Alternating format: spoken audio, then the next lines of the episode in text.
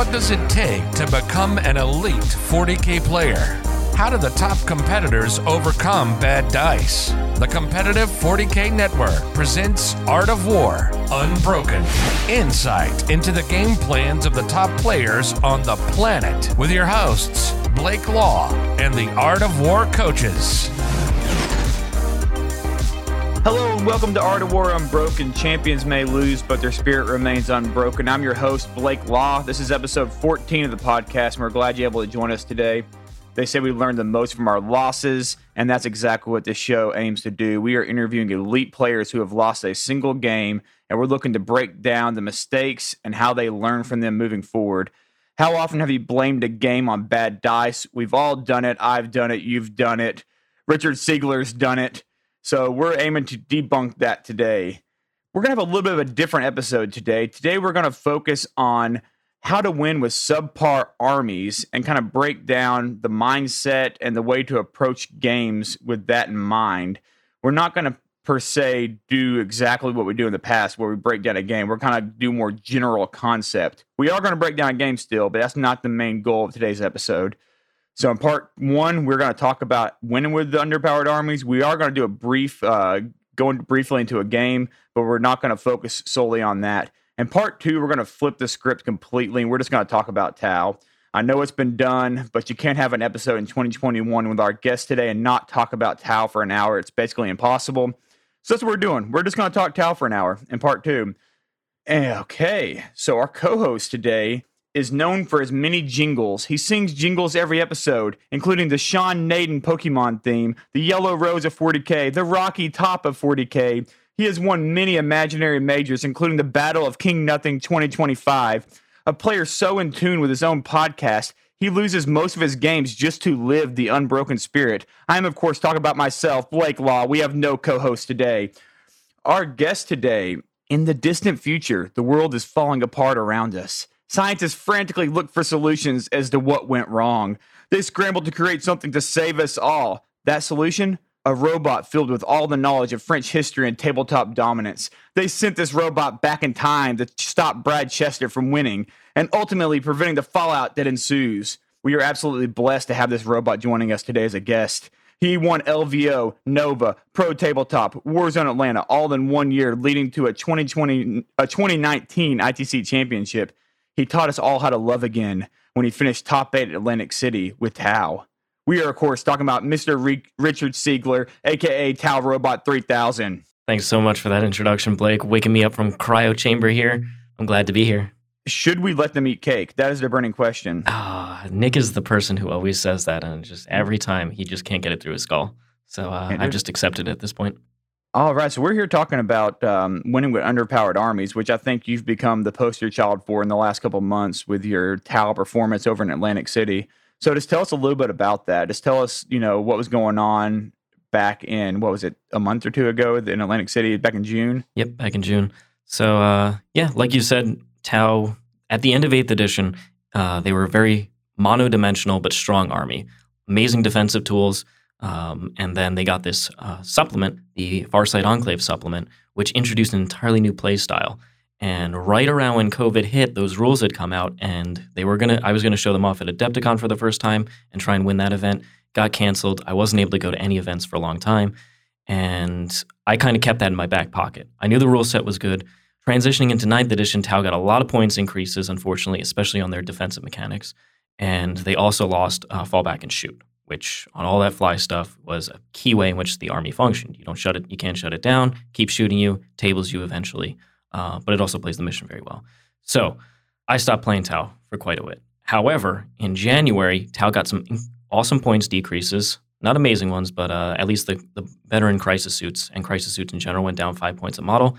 And they also got access to, um, it started being ruled at tournaments that Mont'ka allowed fallback and shoot. And that was later confirmed by Games Workshop FAQ. So that meant Mont'ka once per game on a commander, lets you fall back and shoot in a six inch aura. However, Farsight Enclaves has Farsight, who lets you do it twice. Twice is enough where I start to get interested. Now I have some reliability. Even if I get tagged once, my opponent's probably going to have a hard time doing it a second time. So this is when I started reconsidering Tau. And I started designing, you know, starting at the baseline that I had at the end of 8th edition with a lot of small MSU breacher units, a lot of small OBSEC units, uh, a lot of two man drone units to help play the mission, a couple of commanders um, to do some firepower and be my uh, while we stands, which is now to the last, and then take a riptide or two. So started with that core and and built around it. Now the mission design is very different in 9th edition. It's much more uh, about board control uh, especially you know throughout the entirety of the game rather than in a couple turns. So I had to build around that, and I played a couple practice games. I played into Nick Nanavati's Death Guard, and actually did. I won that game very narrowly, but it reinforced the point that I was trying to do: is speed is something that Tau does very well, and they also do the secondary game amazingly well. In that game, I think I I got almost max secondaries, um, and I built this list, uh, the core of it at least, to always do engage in all fronts, get about 13. Maybe if I'm uh, if I'm really good turn one, I'll get uh, 15 points out of it. To the last, which was uh, while we stand at that point, get 15 on it automatically. The Riptide, the commander survive, uh, the crisis unit done, and then I would take um, what used to be uh, deploy scramblers. Now is retrieve Octarius data. It's even better for Tau uh, because there's more points and there's no potential of getting a zero. So in that case, I would get 10 points on it almost all the time. Now you can get even more. So who does that for you in the list? Is that basically the breachers? So I have a combination. I have the breachers and the devilfish, which I can push up in the late game and disembark, and then uh, get get into the table quarters. But I also have Vespid, which followed a ruling particular to ACO and the WTC in general. So the Europeans typically play with this, which is that the Vespids and alien auxiliaries in general don't break the supplementary Farsight trait to uh, count as having one marker light uh, one more marker light on your opponent if you're within 12. So that meant I could throw Vespid into the detachment and run a single battalion, save a couple of command points, which is very nice. And yeah. I used them to ensure not only that my opponent had to screen me each turn to try and deny it, more things in my firing lanes, which is awesome. And that worked beautifully against armies like Drukhari. And then I also uh, would get the scramblers with them. So they also move 14 inches. If your opponent screens it out, you can put them in the midfield, uh, kind of where your crisis unit is, and then the next turn move them up, or save it for turn five, which is what I did in the game we're going to talk about against Mr. Nick Nanavati. So um, yeah. this list, it just I'll break down the core of it for anybody who hasn't uh, heard of it. It's a Farsight, a Cold Star commander with some missiles, a bunch of breacher units. Uh, it's changed over time, but typically it's just mostly a couple five mans, each with two drones, a guardian drone to give them a five up invul, and then either a marker or a gun drone, depending on how I'm feeling. Then I have the big unit of nine crisis suits, Eight of them have double missile pod ATS for extra AP. And um, then I have one guy who has the relic to ignore AP one and two in shooting, and uh, he has a two up armor as well. So pretty tanky. I give him the four up invuln uh, in this case, just because in uh, in ninth edition, once you start taking damage on a model in a phase, you have to keep taking it. So I figured he's probably going to be they're going to shoot something to get me to put it on him. I might as well give him the invuln as well. Um, and then I have uh, the unit of Vespid I have two Remora drones, I have two Devilfish, and I have that amplified ion accelerator Riptide, who just sits back there and does some shoot and scoot stuff. Touches terrain, obscuring terrain, shoots down 72 inches, and then uses his 2d6 move to get back behind that terrain. It's a really nice, safe play there, and awesome while we stand. Um, so that's the core of the list. One of the biggest things that I found was um, with the earlier versions is I just needed to keep emphasizing secondary points. So I slowly moved away from 10 man breacher units um, and, in, and an extra commander, and instead moved toward just more mission playing stuff. That's where the Vespids came in. That's where the single Remoras came in. So that was the core that I walked into ACO with. What do the Remoras do? I know um, a lot of people probably haven't seen them if they haven't played Modern Tau. Yeah. Uh, they collect tears uh, tears, salt, all that stuff. Mm-hmm. So if your opponent has any of it, the Remoras are going to collect it, guaranteed. Now, what do they actually do? So they're a airborne unit. They're a flyer, and they can come in one to four man units. They are T5, five wounds. They have a three up armor save, and they count as in cover against shooting attacks. So basically, a two up armor if you don't have AP. Uh, they're also, also minus one to hit with that, and they can only be charged by units with the fly keyword.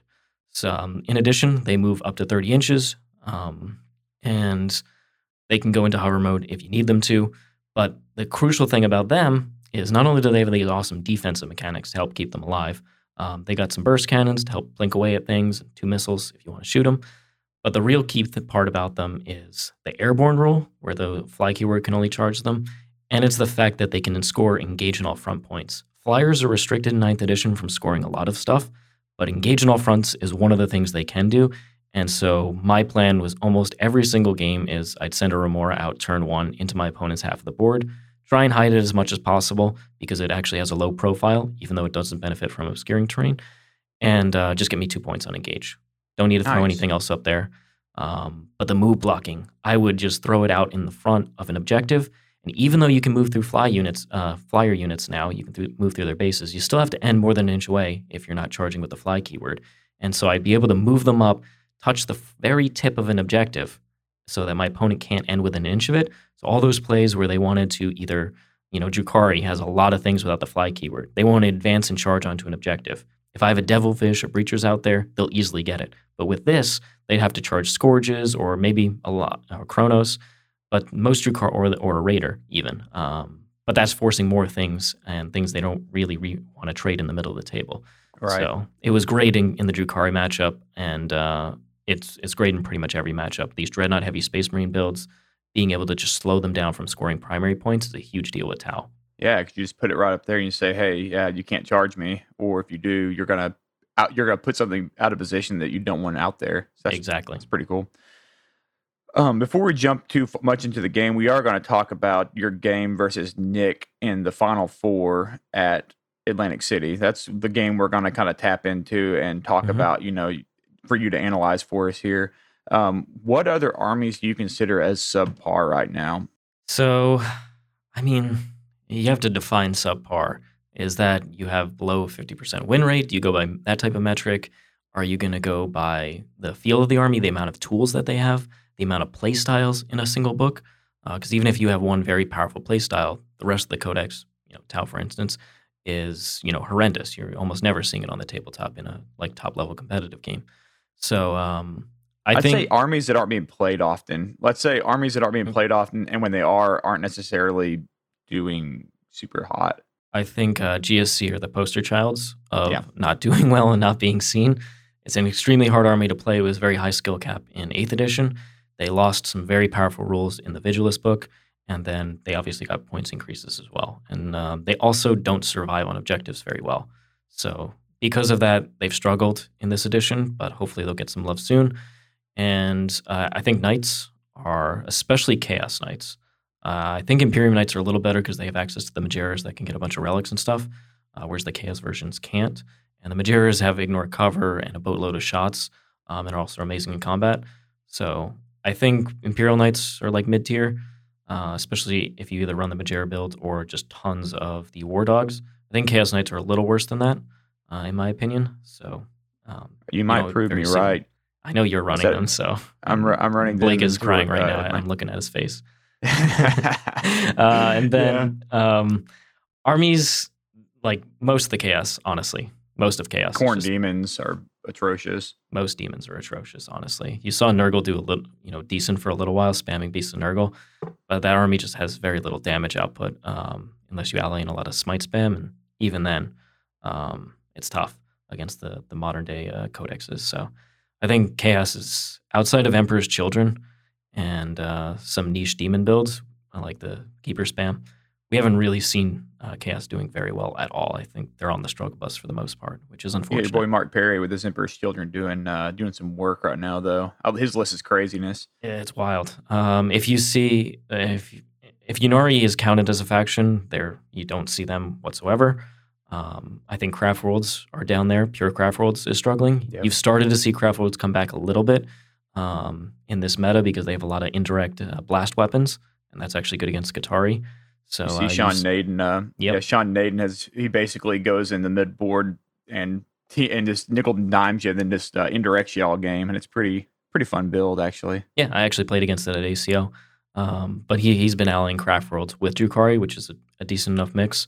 But uh, Pure Craft Worlds kind of struggled as well. Um, I think for most people, Tau is down there as majorly underpowered, mono play style, a play style that you need to play perfect to, and just outplay your opponent every game uh, to win with. So um, I would say those are down there. Orcs for a while until they got their new book were definitely in the in the bottom in my opinion. Um, and then you know stuff is getting new rules, but I think those are the the most underpowered so far. Yeah, that makes sense. Those are all the things we're not seeing a lot of. When, when we do see it, it's either a very niche player like you or Sean Nayden, you know, coming in and winning because you've played it a million times and you're an excellent player, or you see it at the bottom. You know, that's just kind of uh, kind of where we've seen it over the over the time. The reps definitely help. Just playing like leading up to ACO, I played you know like 20 games with Tau at least. Wow. Um, and you've played probably games. hundreds and hundreds, you know, over the last two years, I imagine, going into the 2019 season and all that. And exactly. So. so. not with this exact list, but just Tau rules in general. Right. There, there's definitely um, a, a, boon to be able to be a master of your faction. I think the question that I have, the, the biggest question I have for this episode is when you play with one of these armies you just listed, you know, typically if you're play testing, most people are playing pretty powerful armies going into majors. You know, they're picking up Drukhari, they're picking up the yeah, new they orcs, they're picking up Admech. You know, a lot of people are doing that. And and the the the key to that, you know, is like, all right, I'm playing this. You can easily see where your mistakes are because there's probably glaring if you made a, if you lost big time with that. But when you play with these underpowered armies, it can sometimes be a little more subtle. You know, you may not know why you lost. You might just say, "Hey, I lost because this army's bad."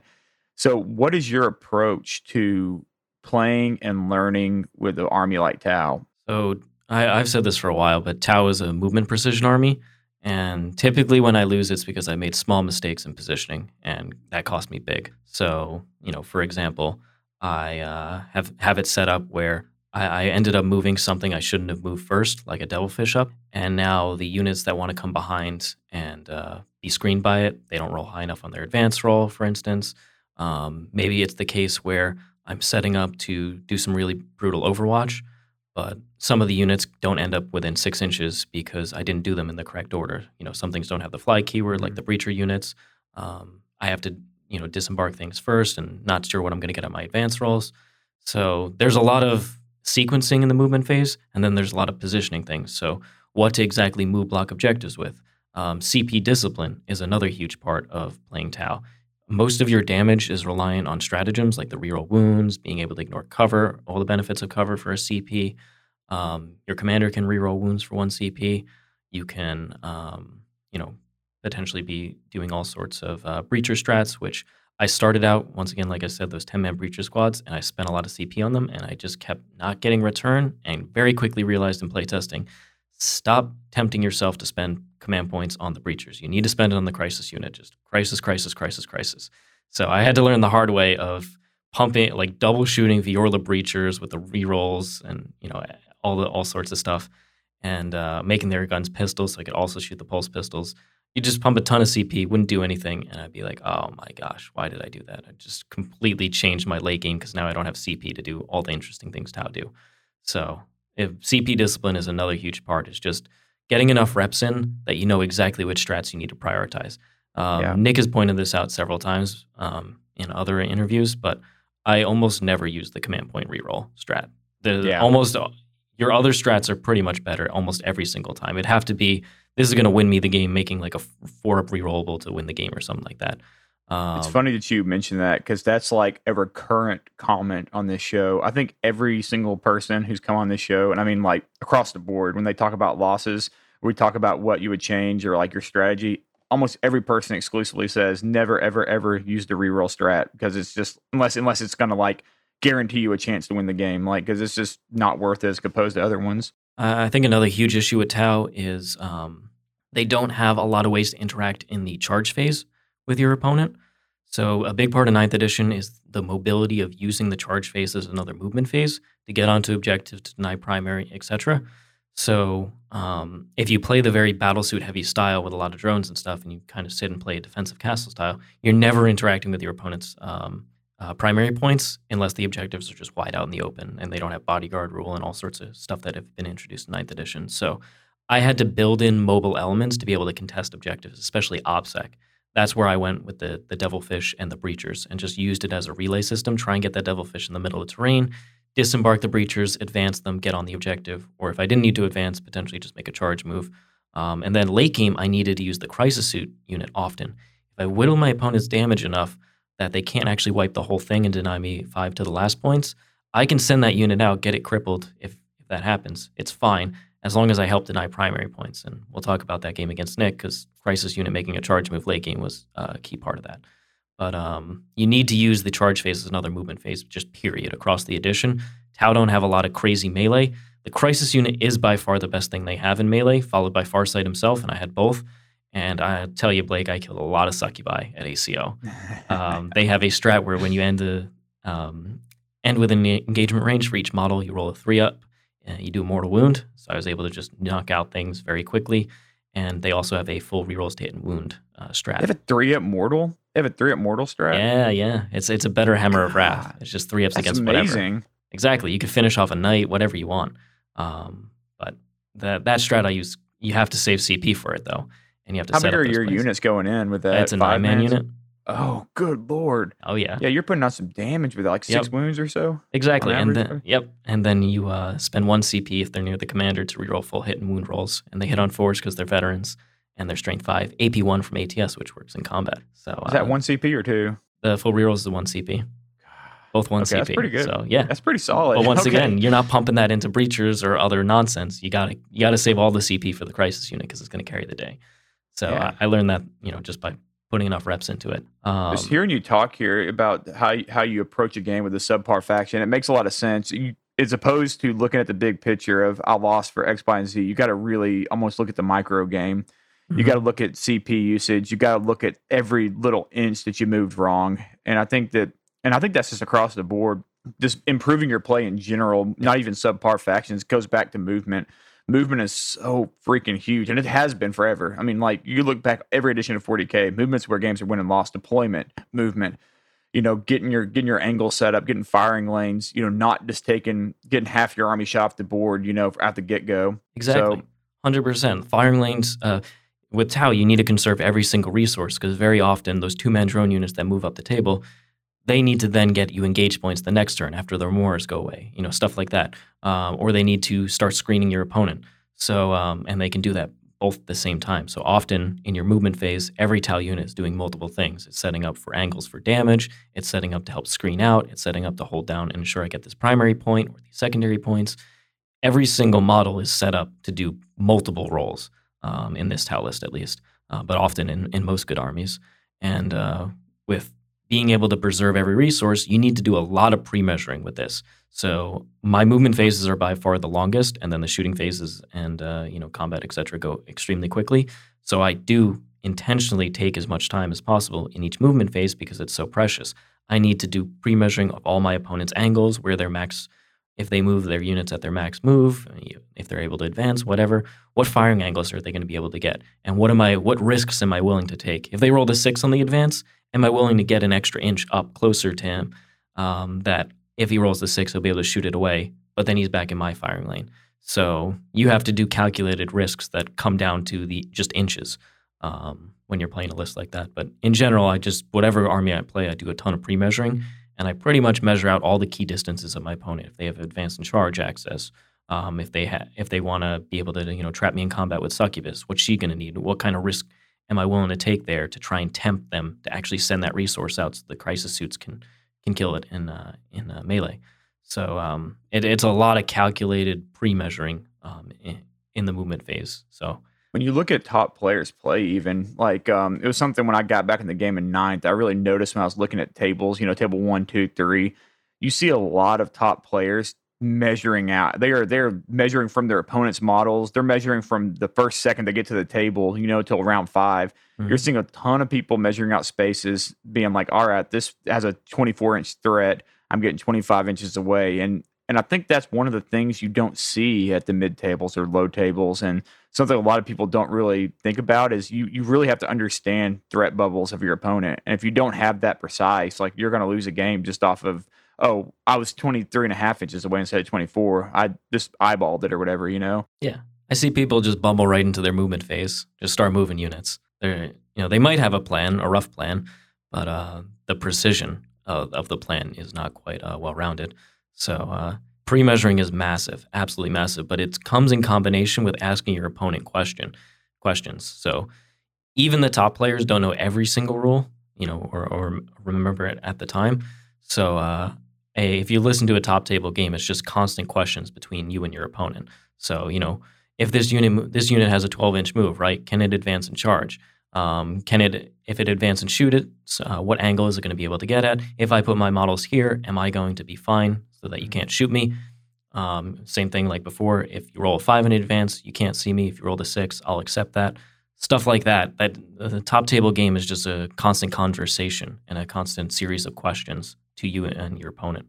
Um, so that kind of back and forth, you just start getting used to. And um, the other thing is, I use a chess clock in every game, and that way I can keep my movement phases on on track. Know that I'm not spending too much time on them, and um, you know the the time precision with playing an army like this, um, because it has a lot of little moving parts and everything needs to be so precisely done. It takes a lot of practice. So what I typically did uh, when I was you know learning Tau and, and just starting to be competitive um, in uh, late 2018 is I would just blank board at my house just go ahead and set up my army. I'd practice deploying and then the first couple turns of movement of where every piece needs to go. Um, so just put down some typical terrain and just get used to the pace of moving it all and the decisions that you need to make. Uh, that can be really helpful. Yeah, I've heard. Uh, I was talking to, I think it was Ryan Snyder at one point at one of the events. He was talking about how he sets up, you know, mock battles almost. He'll put out his army and, and be like, all right, here's how I'm moving turn one versus this versus that. And I think that's a that's an interesting thought too. You know, just getting the reps in versus a ghost. You know, or yeah. I think that's that's an interesting thought at least. Let's go right into your game here versus Nick. I'm curious to see what uh, what you have to say about this. So it was it was the the elimination round. So you would won your first one, I think, versus was it Sean Nayden that you played round one? Yeah, I played Sean Nayden first. Um, was able to take down his Craft World Drukhari mix, um, and then I'm heading into the semifinals against Nick. And uh, obviously, I play against Nick all the time. I played against this Drukhari, and uh, I actually had beaten him in practice games. Um, he had been playing a Drukhari Harlequin mix, and I beat that. So I hadn't played against his pure uh, list, but I was still, uh, that event, I had played against several Drukhari players already, and I, I was very confident in the matchup. The list was very fine tuned to try and deal with um, not only, it was designed to deal with ACO terrain, which had a lot of open firing angles uh, across the board. So I was able to interact with um, his units in his deployment zone. And it also had to do with the Drukhari heavy meta, which I expected at the top tables. Yeah. So uh, with both of those in mind, uh, we we rolled one of the harder missions for me, which is uh, the Dawn of War with the two objectives out in the open, um, in the in on your deployment edge, and already I know he can. So it's close enough to a terrain piece that he could bodyguard rule with the Sslyths and Ur-Ghuls with his Archon so he was going to automatically have an objective, um, and I wasn't going to be able to interact with the Sslyth circles. So that was unfortunate. And then on top of that, um, because the objectives are out in the open, he still had a Dark Technomancer Rex, so he could, you know, threaten to come up and just kill anything if I put uh, only a, a, small amount of resources out there. So I knew I was going to have to do layers. Um, even though Drukhari shot harder back then, they still don't shoot hard enough where they just pick up everything. Uh, not certainly not the version that Nick was running. So I was going to need to layer my objectives that I'd have like a devilfish in front or some drone units, and then I'd have breachers behind the obsec trying to be tucked safely behind. Um, we call that the uh, the blooming onion of death. It's been patented by uh, Brad Chester. So I've been doing this well before Brad Chester. Was.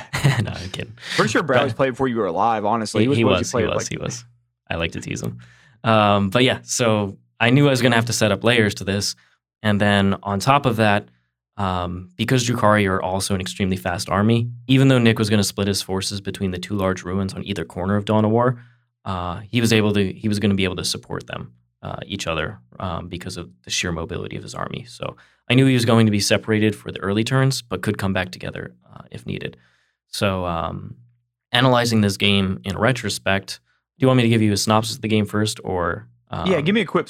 What secondaries did y'all take? I took the same exact ones. I always take engage uh, to the last, and then um, the uh, deploy scramblers, and then he took grind them down.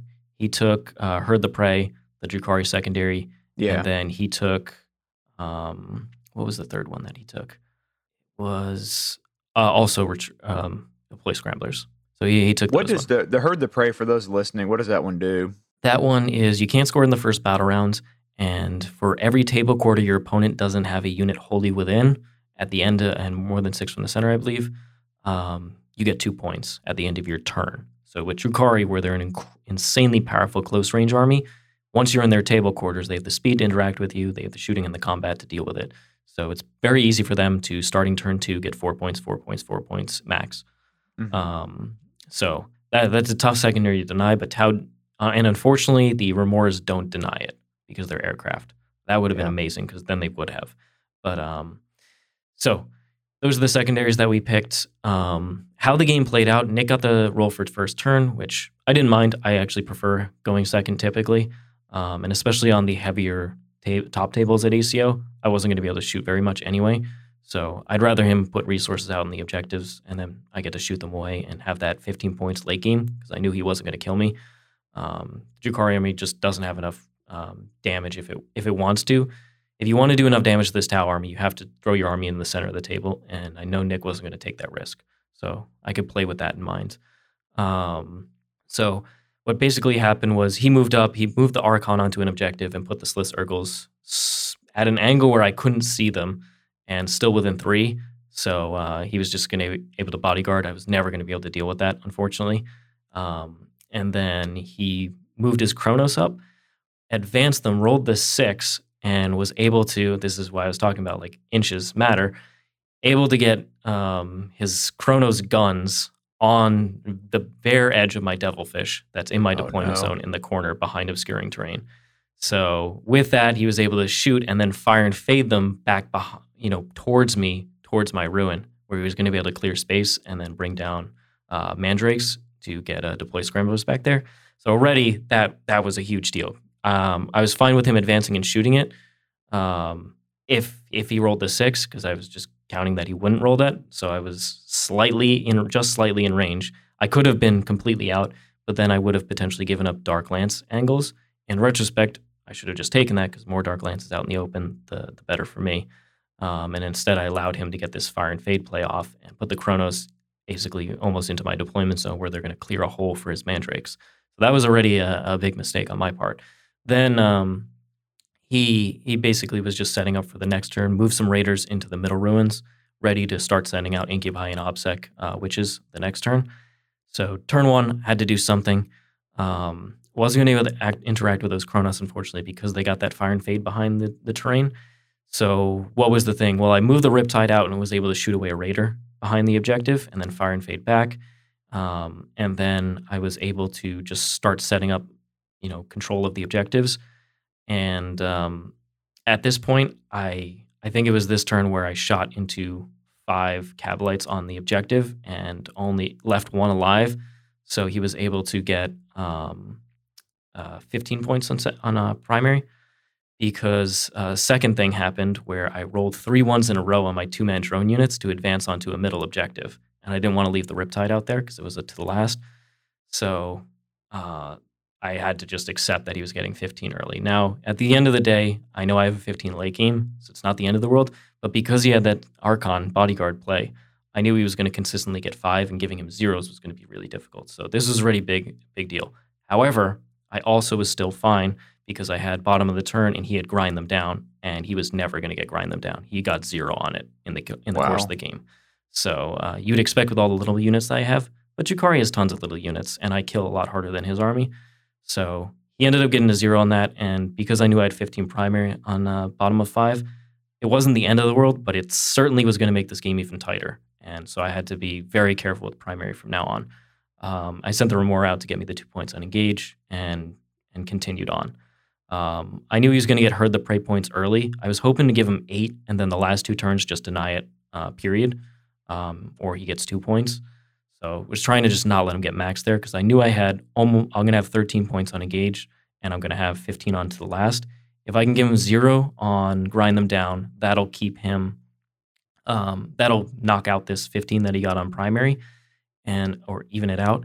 And then I assumed we would both get deploy scramblers. So I can try and win the secondary game and then keep the primary game even was what I was going for. Um, Yeah. once I realized what was happening turn one. So from there, he makes some you know charge moves, whatnot, and uh, we trade on primary. He's able to do a really good job because of that Cronos play to take me off that half of Dawn of War. And so now I have to push up and make it Hammer and Anvil instead. And uh, eventually I do that. I blow away everything in the middle ruin. And he had another turn where a single Incubi also lived on that objective and got him an extra five primary points when otherwise, you know, he would have uh, only gotten a five. And once again, it, it turned out be huge in the score uh, at the end of the game, but uh, was really hoping that that didn't happen. And I just couldn't commit enough resources at that angle uh, because there were two large L's in the middle and the objectives were kind of hidden. So I had to really expose my army in the outward flanks to to shoot them. Now um, I was able to blow an entire unit of Cronos away, the second unit, when he popped out with them to hold a middle objective. And he didn't expect the single unit of uh, veteran crisis to pick it all up, but it just shot him. I put the um, plus two, plus one to hit, and the reroll wounds on it, picked them up no problem. And I also sent the Riptide up and was able to shoot away a uh, raider, another raider uh, on that side. And then I used it aggressively to tie up his Dark Technomancer Wracks because I knew he wanted to keep contesting the objectives on my side by using uh, fire and fade plays. So instead, um, because he was running low at CP at this point, I uh, I charged in my Riptide. I knew it wouldn't die in combat, um, and if he overwatched, it still wouldn't die, even against the the flame the Technomancer flamers. And I tied them down so he wouldn't be able to contest my primary, so I could get tens in this late game period. Now um, he got scramblers, I got scramblers with the Vespid, and what it came down to was the crisis suits. Like I said, late game, I when my opponent doesn't have enough damage left, I, I charge them in. And I needed to, because he got that extra five points twice in a row from a single model living, I needed to give him um, a zero this turn to guarantee that I win. Um, and so the crisis suits had to make a really ambitious charge. Um, they had to shoot away a unit of incubi, a unit of uh, witches, and then make a charge into the Cronos, a Haemonculus, and then use the consolidate move to tag a model on the objective with the Archon. So this was going to be a very ambitious move, but it was possible. And so I needed uh, an eight or a nine inch charge, and I had CP for a reroll. And if I do it, it's pretty much guaranteed that it'll happen. If not, um, then uh, I'll lose by a couple points.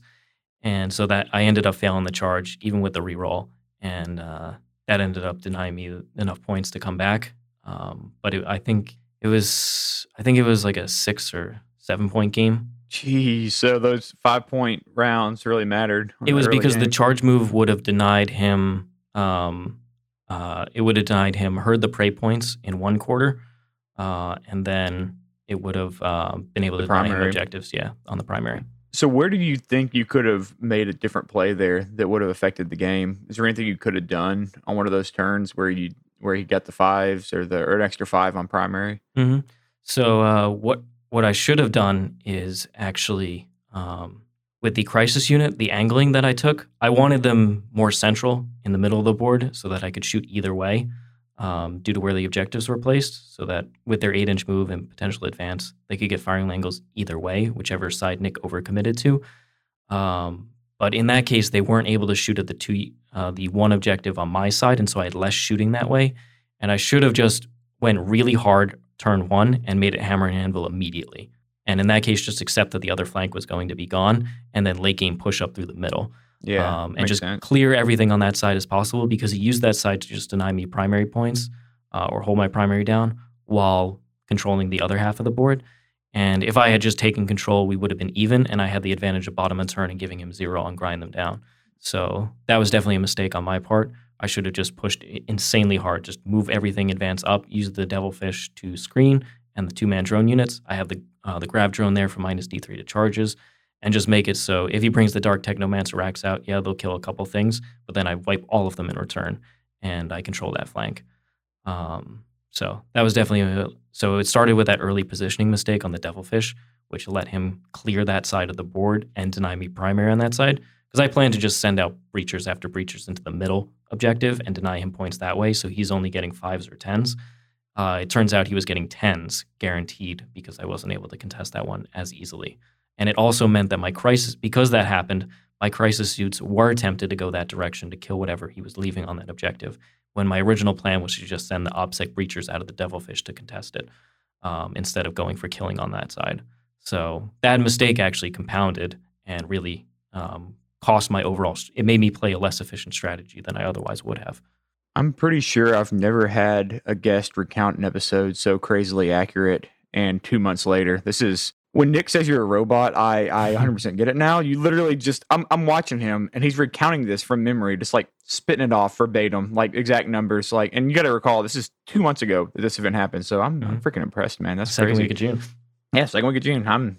It was ah, a good man. game though, like super tight. There were a lot of people watching, uh, and we were having a great time. It ended in like an hour and a half. That's how quickly played. Wow. Man, that uh, I really appreciate you coming on and talking about that game and talking about uh, you know your general strategy going forward with Tau and just different armies. And um, I'm looking forward to part two. And in part two, we're gonna I think we should, we're just gonna break down Tau, man. We're gonna talk about some Tau. We're gonna Let's talk about some of the plays you talked about earlier in the game or Yeah. earlier in the episode when you uh, when you had mentioned some different strats you can use and things. I think we'll just talk about it, man. I know this is a break from our normal part twos on episodes, but I think we have you here. Let's uh let's tap into some of that Tau knowledge for our listeners here. So You don't hear about them often, that's for sure. no, no, I think when we have you, we're gonna trap you and make you talk about it more. So no escape doesn't work on me. I, in another game in ACO, I rolled uh, I, I, um, in three turns in a row. I beat the no escape roll without having to do anything. Yeah, it was awesome. we do have a Q and A, but this episode was kind of uh, we didn't get a lot of uh, time to get our questions in for it, honestly, because uh, with uh, other Art of War guys at Charity Hammer and with Orlando coming up, our schedule schedules have been kind of tight. So I do have one question. I always do my standing question from Blake Law, and that question is, "What events are you doing this fall, Richard?" So we got a lot of events coming up with the Art of War team as a whole. Uh, first up, I am going to Games Workshop Orlando. I am then going to um, the Las Vegas team event in September, and that'll be with uh, the Art of War team, of course. And then I will be doing uh, Games Workshop New Orleans, and then Games Workshop Austin as well, and then rounding out the season with LVO, almost certainly. Those are ones uh, we have tickets ready for. So a lot So of a lot of big majors. Every on event the- with you. Yep, Yeah, I'll be there with you on all four of those. That's exciting. excellent. Hopefully we play. Oh yeah, I'm looking forward to it. I need to need to learn get learnt on some 40k. So I, I'm gonna tell you, man, you're gonna I'm gonna play some chaos dice. I'm gonna be sneaky on you. We're gonna we're gonna be doing a, an unbroken episode where you're accounting the uh the chaos knights, putting some hurt on you. I, I to uh, in my run in uh, 2019, I had to play Chaos Knights in like two different like finals slash semifinals or, or whatever. Uh, just they just happened to make it at Warzone Atlanta, for instance, and uh, was able to play against a really good opponent and uh, got tons of practice against them. So, funnily enough, I do know Chaos Knights. Yeah. Well, all right then. Hey, thanks for listening, everybody. Make sure to check out all of our products at theartofwar40k.com. We have many coaching services there. You can hire Richard Siegler as a coach. We got Brad Chester. We got John Lennon, Nick Nanavati, uh, Matt Morisoli. I mean, there's there's a whole bunch of people on there that are available for coaching, all top tier players. Check out the War Room where you can join our Facebook group. We have coaching videos posted daily there to teach you how to play different strategies like we talk about on the episode. They have coaching games where they break down their moves uh, when they play against each other.